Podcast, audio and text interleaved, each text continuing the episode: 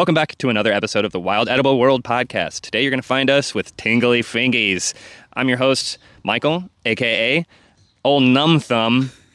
and I am Sting and Steve. Uh, it's tea time here on the Wild Edible World podcast. Uh, what is in this cup in front of me, Mike? So right now we're drinking a, a kind of a nettle blend tea. So I mostly used dried nettles that I collected earlier this year and added just kind of a couple sprigs of uh, a mint plant and then some dried lemon and a couple of dandelion flowers. But the prominent flavors here are uh, definitely the nettle and the mint.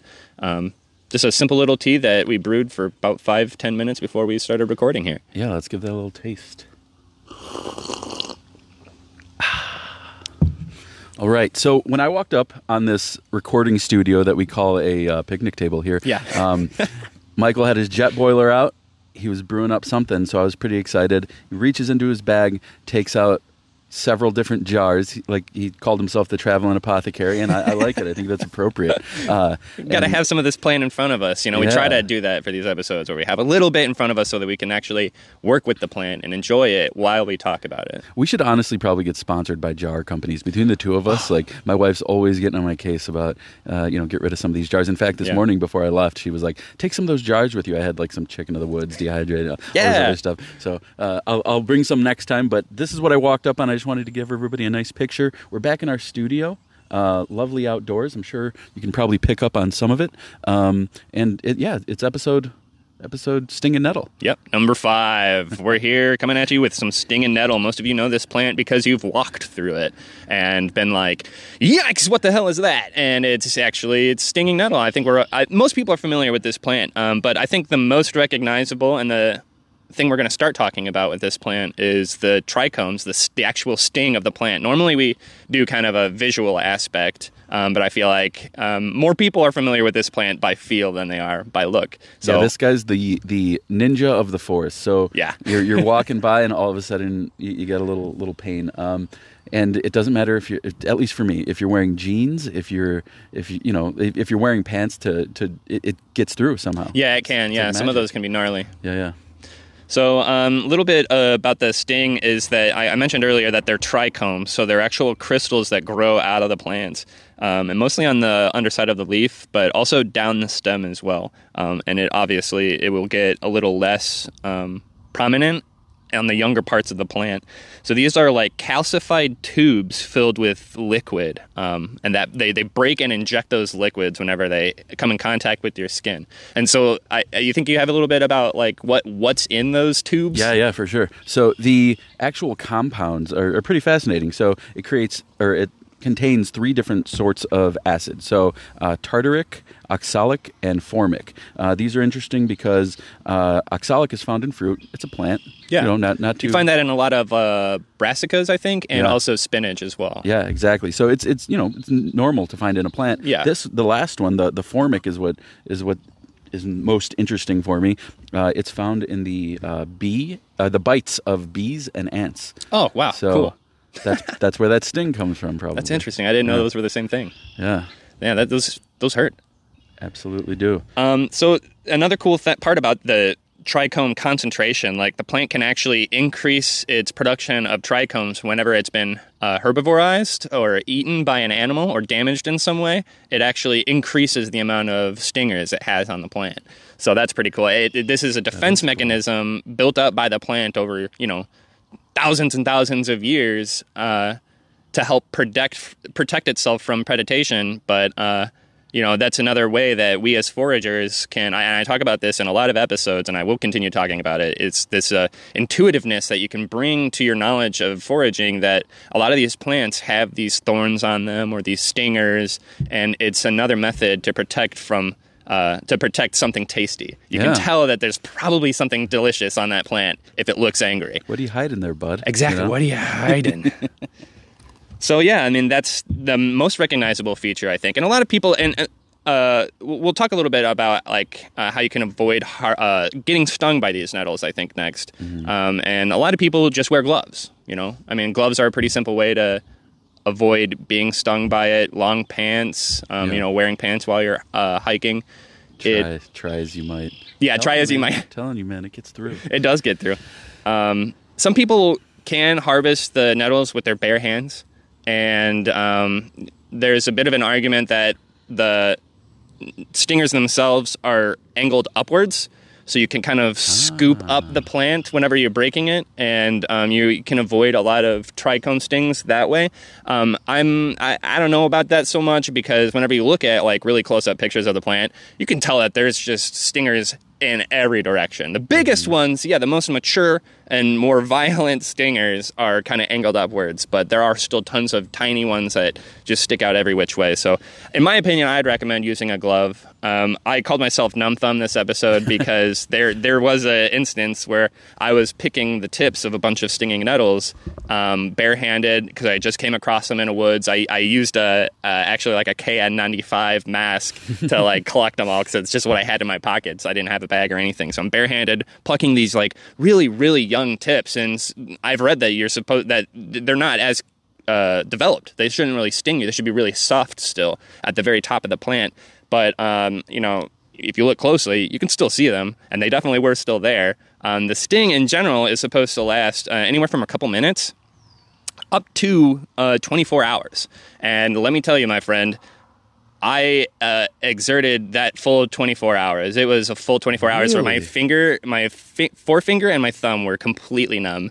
The tips of them were just like buzzy and numb for 24 hours. I counted, and it was like, yeah, after that 24 hours, I could feel it again. You know, I was, I was going to Sure. start getting a little worried if I was going two days without feeling in my fingers, but No, that um, makes that makes perfect sense. I mean, we brush by them, we walk by them, just barely grazing them, Yeah. and you know we feel that immediately. It normally goes away within two or three minutes. Mm-hmm. Uh, but yeah, if you're sitting there, yeah, definitely. continually A injecting effect. yourself, with, Yeah. with this compound, yeah, that makes perfect sense. Um, and and it's not all bad, right? The compound's not all bad. It's No. it has its uses. Oh, absolutely. It's a th- they're actually really medicinal compounds. There's all sorts of folk medicine uses where people, um, if they have uh, joint pain or like arthritis in their knees, there's tons of anecdotal stories of older folks um, who learned from other older folks. Uh, slapping their knees or their legs with bundles of the stinging nettle to get these inject, intentionally injecting themselves with these things because it actually really lowers inflammation. Yeah, that is called urtication. Oh yeah, self urtication. the flogging of oneself uh, to to help out with that arthritis, rheumatism, Awesome. rheumatism, Urtication. urtication. Love that. Let's go on. Urtication. Um, so I guess next we'll start uh, describing some of its more visual qualities. So we'll actually describe um, how this plant looks. Um, it, does have like grooves in the stem, so it's kind of like a plus sign. If you were to look at it top down without any of the uh, the leaves, and you just look at the shape of the stem, it's kind of a plus sign. But whenever you feel it in your hands, it kind of counts as a square. And opposite leaves, which means the leaves grow uh, up across from the uh, stem from each other instead of alternating. Alternating. So they're opposite leaves, and they have these long stems that connect to this uh, spade-shaped leaf with uh, really uh, rough grooves. Um, the like really teethed edges, so they're kind of very jagged looking on the edges. Um, they can grow up to three from three to eight feet tall. So some of these stinging nettles can get far taller than I am. What's the tallest one you've seen? Tallest one I've seen um, has probably only been like four and a half feet tall. That's I mean, what I was just about to say. Yeah, that's what I see normally. yeah, pretty uh, urban areas. I feel like um, stinging nettle is kind of one of the more well-known edibles. So I do come across a ton that have already been topped off, um, where the tips have been harvested, or earlier on in the season somebody was cutting them at a certain uh, height. And so they never really get to grow to their full extent. But I'm sure unbothered and un, in, a prime environment, they can easily get up to eight feet tall. I can imagine that. I would like to see that. I think. I would like to see that too. so yeah, the, again, the leaves have coarsely serrated margins. Those are the actual the, the terminology for the the leaves.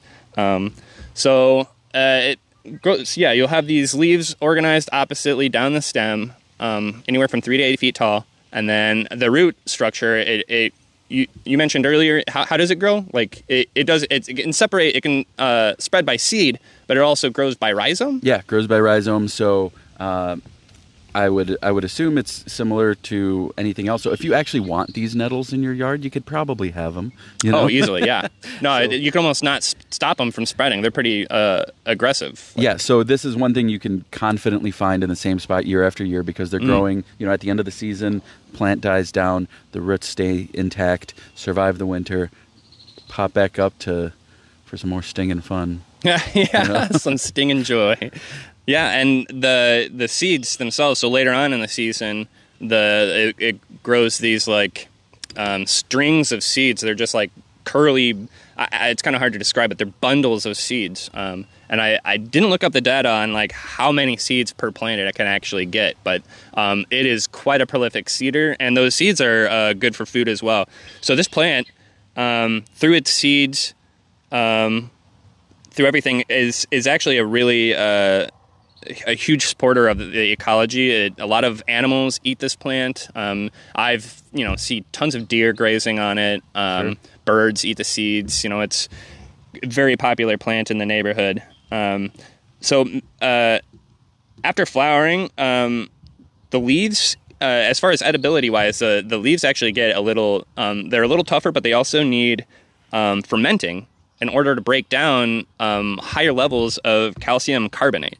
So it actually uh, that's a compound that's a little bit more difficult for our body to process. So um, fermenting these leaves, maybe chopping them up and putting them in a kraut, you know, and leaving them in the same length as the cabbage and sauerkraut's a really easy thing to do too. We'll do an episode sometime in the future on basic fermentation. Yeah, I want some nettle kimchi. Yeah. sure. Oh my gosh. Yeah. Nettle kraut. I mean, it's been done before, uh, but it's super awesome. And that just goes back to your point of uh, it, the plant protecting itself.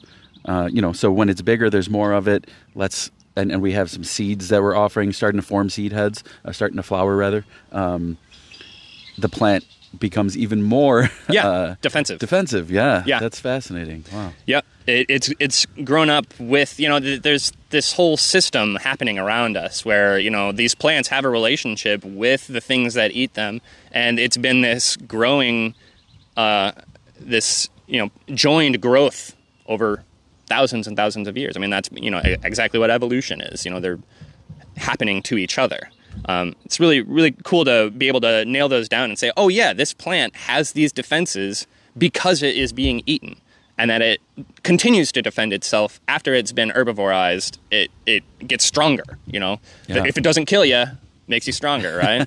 And this is another Learn from one. stinging nettle. This is another one like beyond. Um, so you, you you see the leaves, you see the stems, you see the opposite the opposite leaf structure, Mm-hmm. um, and then the you can also, if you if you feel brave enough, you can also get uh, clarification on the nettle by the yellow roots. oh, Yeah, so it has yellow roots, and the whole plant is once again usable, whether yeah, it's yeah, absolutely, leaves, top to bottom. stems, roots, all has a purpose. We'll get we'll get into that in the second half, but Yeah. yeah, we'll go into the nutrition and stuff, but I think right now, um, I think it's time for a little breaky poo. let's take a break. I need some of this cold brew. Yeah, man, let's drink some tea. Uh, come back with us. Uh, we're about to have a short ad. Thanks for putting up with it. We love you, and we'll see you in a minute.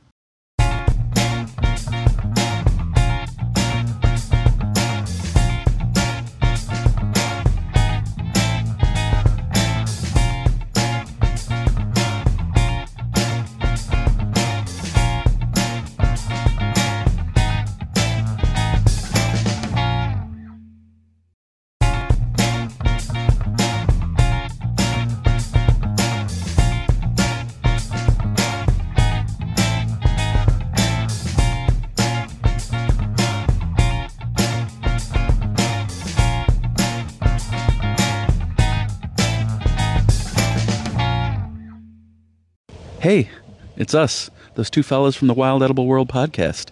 We're back, and we missed you. And if you missed us, Michael's gonna Michael's gonna let us know how you can support us. Yeah, if you like this show um, and you want to support us, make sure you write us a review or give us a five star um, review on whatever podcasting platform you listen to us to, and tell your friends. Tell your friends about the show. Get the foraging community. You know, make it stronger. Um, make the show stronger, and you know, make th- your own learning habits stronger as well. Whenever you bring your friends into it, so do us a favor, a super solid. So now that we're back, we're going to talk a little bit about the nutritional content, um, some of the ways we love to use the plant, because there's way too much to talk about as far as how many ways you can use the plant, um, that would just be a longer episode than we have the time for.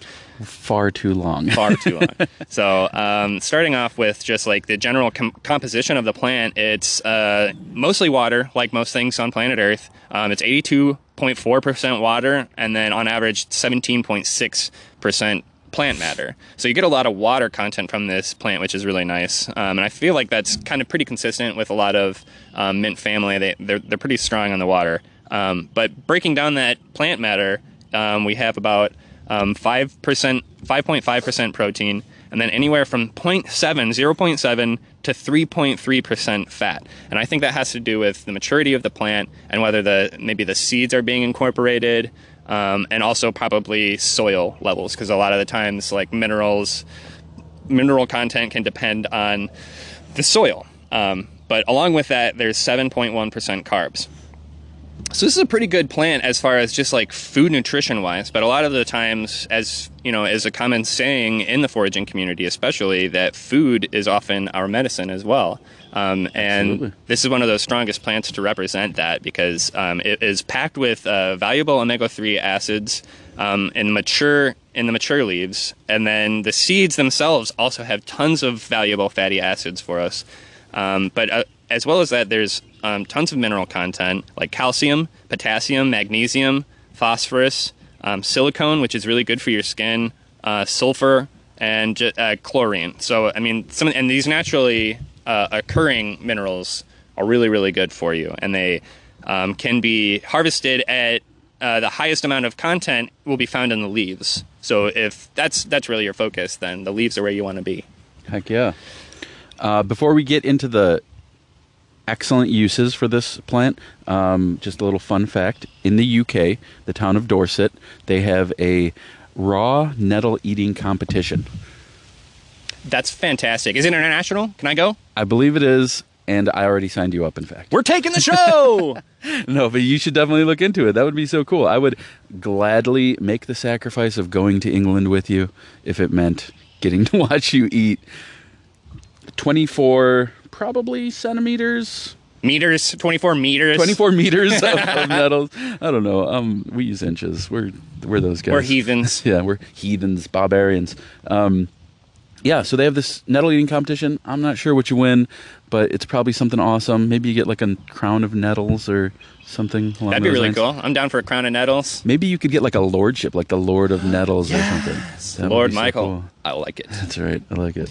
Wild edible world in Dorset, in it. that was that was actually pretty good. that was pretty good. I didn't expect that. That was good. Um, and uh, so we'll get into the uses. Sure. Yeah. Um, obviously, we're using it in a certain way right now um, by drinking this wonderful tea. I did mix a couple other plants in there, so it's not just straight nettle. But I mean, it gives you this really nice uh, nettly taste. There's a little. I only put a few stems of mint in here, but um, yeah, I dried it first, so um, picked it uh, earlier on in spring. So this is actually a pretty young version of the plant. You can still harvest it throughout its entire life cycle. Um, you just kind of always want to aim for the youngest parts of the plant, the newer growth, which is going to be fresher, tenderer. Um, unless of course you're looking for that uh, you really want that enhanced vitamin content then of course you can go for the lower lower tougher older leaves.